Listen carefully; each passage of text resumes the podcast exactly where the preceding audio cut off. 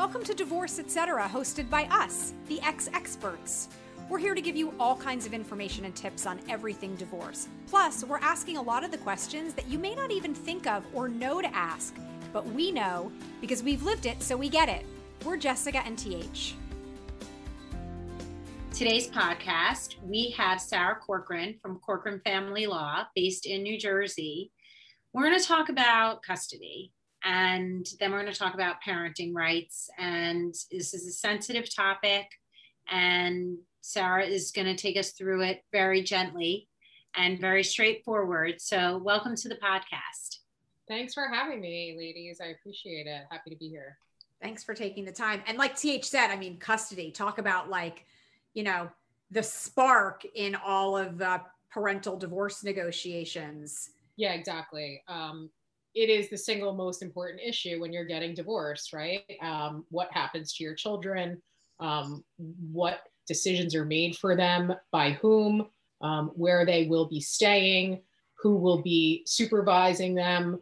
Um, the single most important issue when you're getting divorced um, or when you have children with another person, um, in either case. So, custody is twofold in the state of New Jersey. So, um, we have legal custody and we have physical custody. Those are two completely different things. Um, your ability to parent your child free of interference is protected by the United States Constitution, the First Amendment, the Ninth, and the 14th. So um, these are serious and significant rights um, that the courts take very seriously. Um, the court sits in a role uh, it's called parens patriae, which is a Latin term for um, protector of the children. So, um, what we first always want to address is um, legal custody. That's decision making with respect to your child. Major decisions, right? I'm not talking about what, what, what they're having for dinner or, um, you know, what kind of play dates they're having. I mean, certainly if they have a gluten intolerance or a sensitivity, then we often deal with those issues. Um, they come up frequently and it's important to address them. But first, it's really this global agreement, hopefully, with respect to legal custody, big decision, school, welfare, um, uh, safety, health, those sorts of things. So, so in my experience, courts are unwilling to give one parent sole legal custody, short of there being some extreme circumstance. Right. Um, some of those would be, um, you know, uh, if if there are uh, uh, criminal issues relating to the interaction between the parent and the child, um, perhaps um, substance abuse issues, um, certainly any sort of inappropriate contact with children of any child, that would be an instance. And in some cases, although it's rare, um, the court, based on the party's inability to agree on anything, results in one person getting sole legal custody. Now, look, I would never recommend people make issues to then attempt to substantiate their position to achieve sole legal custody. It's so infrequently done and only in such extreme, extreme cases. So, my recommendation is that's an easy one to check off. I believe it's a, there's a presumption, in my view, that the party should share joint legal custody absent these extreme circumstances. Um, and I think that that starts everybody sort of on the um, on equal footing, and it puts them in um, fair positions to then have further conversations about where um, the kids are going to go and when. So you're saying you, they should have joint legal custody in terms of the Correct. decision making. Correct. But then are you of the mindset that you're still okay with one parent having sole physical custody? No, absolutely not. And that and that doesn't happen either. So, uh, you know, you hear in the media, you know, someone won custody, someone beat the other one in custody. That's not how it works, and that's not how it works in New Jersey. Um, and if people approach it knowing that that's not how it works and that's not the way it is, I think people would save a lot of money and heartache and preserve their children's innocence for a lot longer. So, um, you know, they used to call it like visitation. Um, you know, no, we don't call it visiting. We call it parenting time. Right. Um, you know, we don't say you have physical custody of the child. No, we one parent is the parent of primary residence one parent is the parent of alternate residence so what does that do that puts everybody on similar footing right not equal but um, certainly similar and it doesn't have this like negative connotation to it so i think it's important to take like the sting as you said out of a lot of this so that people can make informed decisions rationally Right. We, I, I, my ex and I have uh, equal 50 50 custody, which yes. is a very amicable divorce. And I think it's so important for the kids anyway. But really, yeah. it's like he gets Monday nights and Tuesday nights. I get Wednesday nights and Thursday nights. And then we share every other weekend. But it was very important to me at the time of my divorce that I be the primary care parent. Like, yes. I, I don't, I, it, it doesn't You're even mean anything. You're not alone. I, but I just, I had to, I had to have that. And yeah. so, um he i don't think he cared because it's like again everything else was like shared 50 50 but that was definitely like a little sticking point for me that yeah. i needed to be the primary caregiver look and it does give you a look i love a 223 when people are amicable a 50 50 223 it's the way to go and i gotta tell you That's I have. Uh, 50 50 223 there you go uh, there you go so a lot of a lot of judges in Bergen County in particular are starting at 50 50. Even when somebody's jumping and screaming at me, I'm a stay at home mom, I'm, I'm saying, look, this is what you're up against because we have these constitutional protections. And often, unfortunately, you have a case we have super dad, you're getting divorced, super dad, or super mom. I'm suddenly mm-hmm. taking the kids to the doctor. Right, right.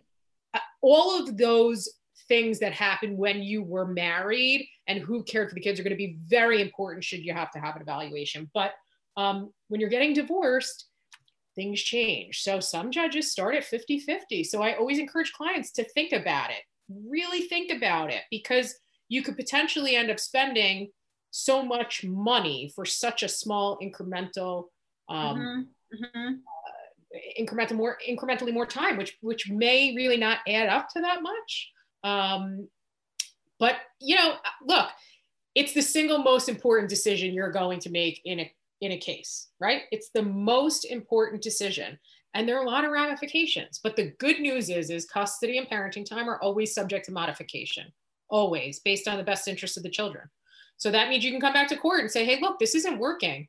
You know, my daughter is struggling in school because dad isn't doing the homework. He's with his girlfriend and they put her in a room and she's not doing her homework. Um, and I'm going to get an expert to say, you know, corroborate what I'm saying because it's clear the teachers have indicated on dad's nights it's a problem. Um, mm. So it's always subject to modification, which is good. Thank God. And and so I didn't have what was it 223 50 50. Right. I had um he had Wednesdays and every other weekend. Yep. And I didn't want the back and forth so much because it just felt like them packing their bag every other day was was just a lot. I had three kids under eight. Like, I don't know. They wouldn't know where they were waking up the next day, or maybe they would, and that was just me putting that on them. But as they get older, we didn't go back to court, but then the kids started deciding where they wanted to be. Right. And so I was the primary residence. I was also in our town.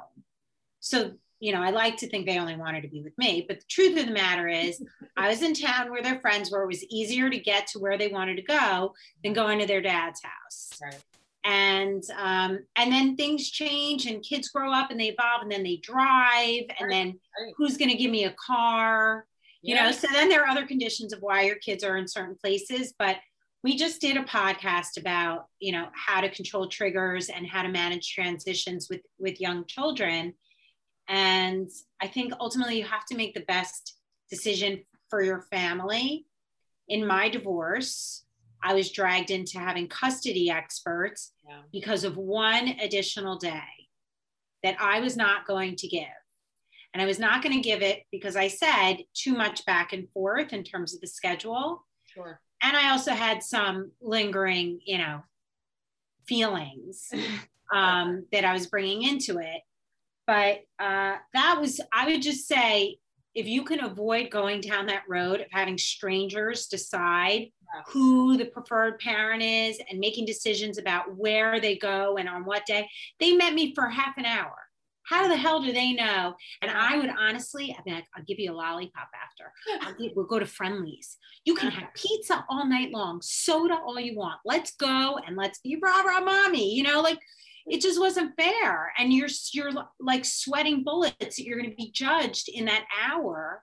And you are, you are being judged like it's yeah. it's it's so upsetting. So if you can avoid it, please do. Not to mention how much money, anguish and money, anguish first, then money on this. Like in a in a relatively normal situation, it just was it was nuts and look, I see similar situations to yours too, TH. And I think everyone has important reasons for why a schedule works for them or doesn't work for them. And you've enumerated a lot of them. And I think it's important to, you know, not judge why you believe as a mom or a dad why a particular schedule is going to be best for your child. But I think your takeaway is is really, really poignant you're if you cannot agree to custody and parenting time, the court will give you a little bit of time. So you'll have a case management conference, which is like the first event in court when you've begun the divorce process. And at that time, the court is going to ask you, um, have you resolved custody and parenting time? Is it an issue? And if it's an issue, they send you to custody and parenting time mediation, which is a brilliant free service offered by the courts. So you go, you meet with the mediator without attorneys, and you try to work out a custody and parenting time schedule. If your attorneys haven't been able to work it out amongst themselves first, this is in the very early stages. So this is usually the first step. If you can't agree in custody and parenting time mediation and you go back to the court to report that you were unable to agree, the court will give you a little bit more time. Then suddenly the court becomes very impatient and they don't care and the judge says, guess what? You all are retaining custody experts, or I'm going to retain my, my own expert. Or maybe I'm also going to appoint a guardian ad litem because I'm unsure that anybody's protecting this child's interest. So now what you've done is you've effectively divested yourself of decision making authority over your own children, despite the constitutional protections afforded to you. So it's it's a double-edged sword right because you have these beliefs and um and and i believe them to be true and like i said i'm we don't judge them but you have these beliefs and these ideas about what is best for your children and the court really says i, I don't care i'm going to let all of these other people figure it out the phds the psychologists the doctors mm-hmm. and they're going to get together and render an opinion and that opinion is going to hold a lot of weight. Yeah. Like you're cutting off your own nose to spite your face. It was, I, it was brutal. And the problem is that if one, like my ex wanted all of that. Yeah. So you got to go along for the ride. You don't yeah. have a choice. You're being told what to do and then you just, you just got to go. And, um, I forgot what the other thing was that well, I was going to say. One of the things that I was going to say that you can tell your clients, Sara, especially when they have young children and they're fighting for more than 50% custody. And maybe part of it is like just out of animosity and like vindictiveness yeah. towards the other parent. Let them know that in about six months, once things are settled, they're going to really cherish the time off from their kids. Totally. Because I will say that what people totally. don't think about is that one of the upsides of divorce when you have little kids is the fact that half the time you have time to yourself. All you by yourself. In, you can go out with your mm-hmm. friends. You're not like drowning yes. in, you know, diapers and having them put on their shoes. I really always felt like in the beginning, it was like I, it was like this secret that I had like discovered probably like a year after. I'm like, oh my god, like I'm gonna have five days. That's right. And I'm not gonna have to like get anybody dressed or you know deal with wetting their bed in the middle of the night or throwing up. Father's Day is like, the best day. Father's Day is the best yeah. mother's holiday. Totally. I feel like people don't value yeah. enough the downtime because they're too caught up in kind of like being angry and resentful yeah. and trying to like, I'm going to screw you, but really you're screwing yourself. And when they end up getting 50% custody, one of the things I always told myself, true or not, was I was like, anyway. I don't, well, yeah. And, and also like, I don't have to worry about the mom guilt of not having my kids because that's what the I mean, we never actually went to court. We worked it out ourselves, but it was kind of like this is what the divorce agreement is. Like I I don't have to walk around with mom guilt about the fact that the kids are with their dad. Right. But I do have a couple of questions for you. Like I was talking to someone recently who was telling me that they, whatever their custody arrangement is, maybe it is 50 50, but it was like they were, oh yeah, no, uh, I know who it was that I was talking to. And I, and I do think they have 50 50. And she was irate that he had on his time mm. had gone out of town and had not like told her and had had the kid stay with his mother, who, by the way, is perfectly capable sure. of watching the kid.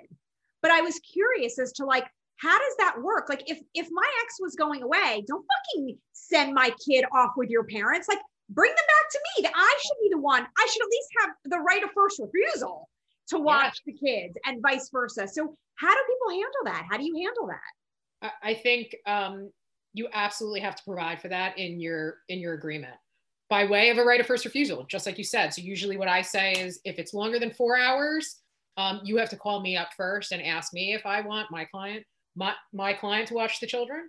Um, otherwise you can do whatever you want um, within those four hours. But if it's beyond four hours, you have to let me know. So look, agreements can't provide for everything, but I think that should certainly be on your checklist. Certainly on your checklist. That's a good um, point. That should be on the checklist. And another thing I'm wondering about is you were saying before, like custody agreements can always go back and be revisited, which yeah. is fine. But I feel like, yeah, but then depending on how old your kids are, even if you're not dealing with custody experts, you're not getting around the fact that your kids now know totally you are taking their other parent to court and fighting with them over the kids and there's a very likely chance that that other parent is trash talking you behind your back or saying passive aggressive things that are getting into the kids heads. And i wonder sometimes like when you have situations where the other partner the other um, ex isn't holding up to everything in the agreement whether it's financial obligations whether it's custody obligations at what point do you recommend to your client that they do take them back to court knowing that it's going to wreak such havoc and conflict for the kids? Yeah you know it's a hard decision to make for parents in particular after you spent so much emotional energy and time and money coming to an agreement. Um, but certainly the court rules provide for certain remedies um, by way of enforcing the agreement sanctions counsel fees um, the, my biggest concern would be if number one, the other parent isn't properly caring for the child when the child is in their care. That's mm-hmm. a no brainer, right? So, in that case, um, when it pertains to the safety of the child, you know, we're to, I would recommend filing an enforcement application with the court. Um, number two, they're withholding parenting time. That can be a crime. So, and that is perhaps not on the first instance and i'm not talking about a 15 minute delay. You know you have people mm-hmm. say well they're habitually late and this that and the other thing. You need a parent coordinator. You don't need a judge. The judge is going to punt it and tell you to go to mediation anyway or yell at your lawyers and say what are you doing here? So mm-hmm. you have to be careful and you have to carefully consider when it is appropriate. I think withholding parenting time would be uh, the second most important um, uh, instance where an enforcement application would be appropriate. Um, or failure to pay support. Uh, if you're relying on this money from this person to help yeah. support your children, it's very simple. You, as the recipient, whoever that is, has a right to receive it through probation if necessary. That's not something I need the other person to agree to. I'll get it by virtue of the statute and the court rule. I don't need anybody's consent. So if you don't pay me the right way pursuant to the agreement, I'll file an application. I'll get counsel fees. You'll pay through probation. You'll be embarrassed with your employer. So do the right thing. Assuming they have the money. Because if they're just like paying you less and less and they're like, I can't afford it, the business isn't good right now, pandemic, COVID, I'm not making that kind of money anymore. It's like you're going to spend more money going back to court sometimes. Yeah, uh, but in that case, then Jessica, that person should have come to you and said, "Look, I need a little relief. Mm-hmm. I'm, in a, I'm in a financially precarious situation. Um, this is what you hope, right? Like that that people will rationally address these issues without having to involve the courts or lawyers. So that would be my recommendation first go to your spouse and say, look, I, I, I'm struggling, I'm suffering. Here's some of my financial information. Can we work out an agreement for a reduction? If you can't, perhaps you say, let's go to a mediator and see what they say. Um, those would be ways to deal with the financial issues. But often you have spiteful spouse who just says, right. Then right. you got to hit them where it hurts. I feel like it's so interesting because when even us having been through it and and knowing what it's like a lot of times when you think about typical divorce people will think about the lawyers who are like you know tigers who are out there to fight for everything and i feel like the more th and i talk to different attorneys about really sensitive issues like the finances and custody more and more we're hearing lawyers basically having a similar viewpoint as you which is like you got to relax. Maybe you're not saying you got to relax, but like yeah, nobody wants to go and fight it. you know, it's like, how are so many people fighting it if the lawyers are like, you're making a mistake? Because they're short sighted and they're emotional. And they're, that's the problem. When you're emotional, you just, you think you're smart and you're making mistakes all over the place. You're leading with the wrong thing. I, yeah, I think you're right. I mean, I think look, you guys are providing great perspective and you have a host of resources. So, so, hopefully, you know, you're educating a large segment of the population about this sort of thing because it's more, I'm, I'm more pleased at the conclusion of a case when parties have come together in the spirit of what's in my children's best interests and what's in my our our mutual our, our entire family's best interests. I'm uh, my clients are better served. I feel better. Everybody feels that the deal was more fair. As soon as people have expended tons of sums on counsel fees um, and have been involved in protracted litigation, no one is even remotely happy ever. No. Ever. And you're a lot, you're out a lot of money. Um, and look, I realize that that's sort of counterintuitive for me to be saying, but I always lead with uh, my goal is to get you to the finish line as cost effectively and with as much of your humanity and sanity preserved as possible. And if that means we sometimes have to go to court, I, we do it. I do it all the time. I do it constantly. But I would prefer, and I always offer the alternative. And we're, in fact, as lawyers, we're required to pursuant to the court rules. Um, so I always recommend alternate dispute resolution.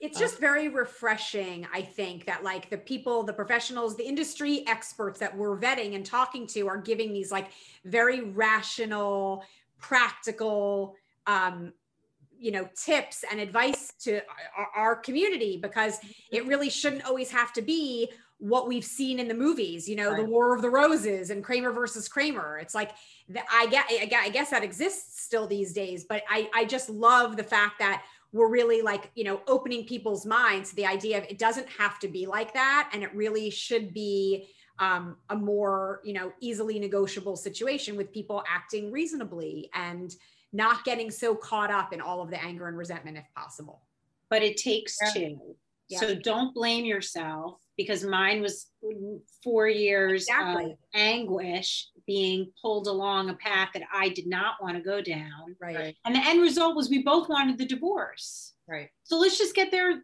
this, this way instead of going around, around, around, around, around for four years. Like, right. So I would just say, you know, just do the best you can to communicate. Make sure you interview your lawyers. Make sure you keep your eye on the prize.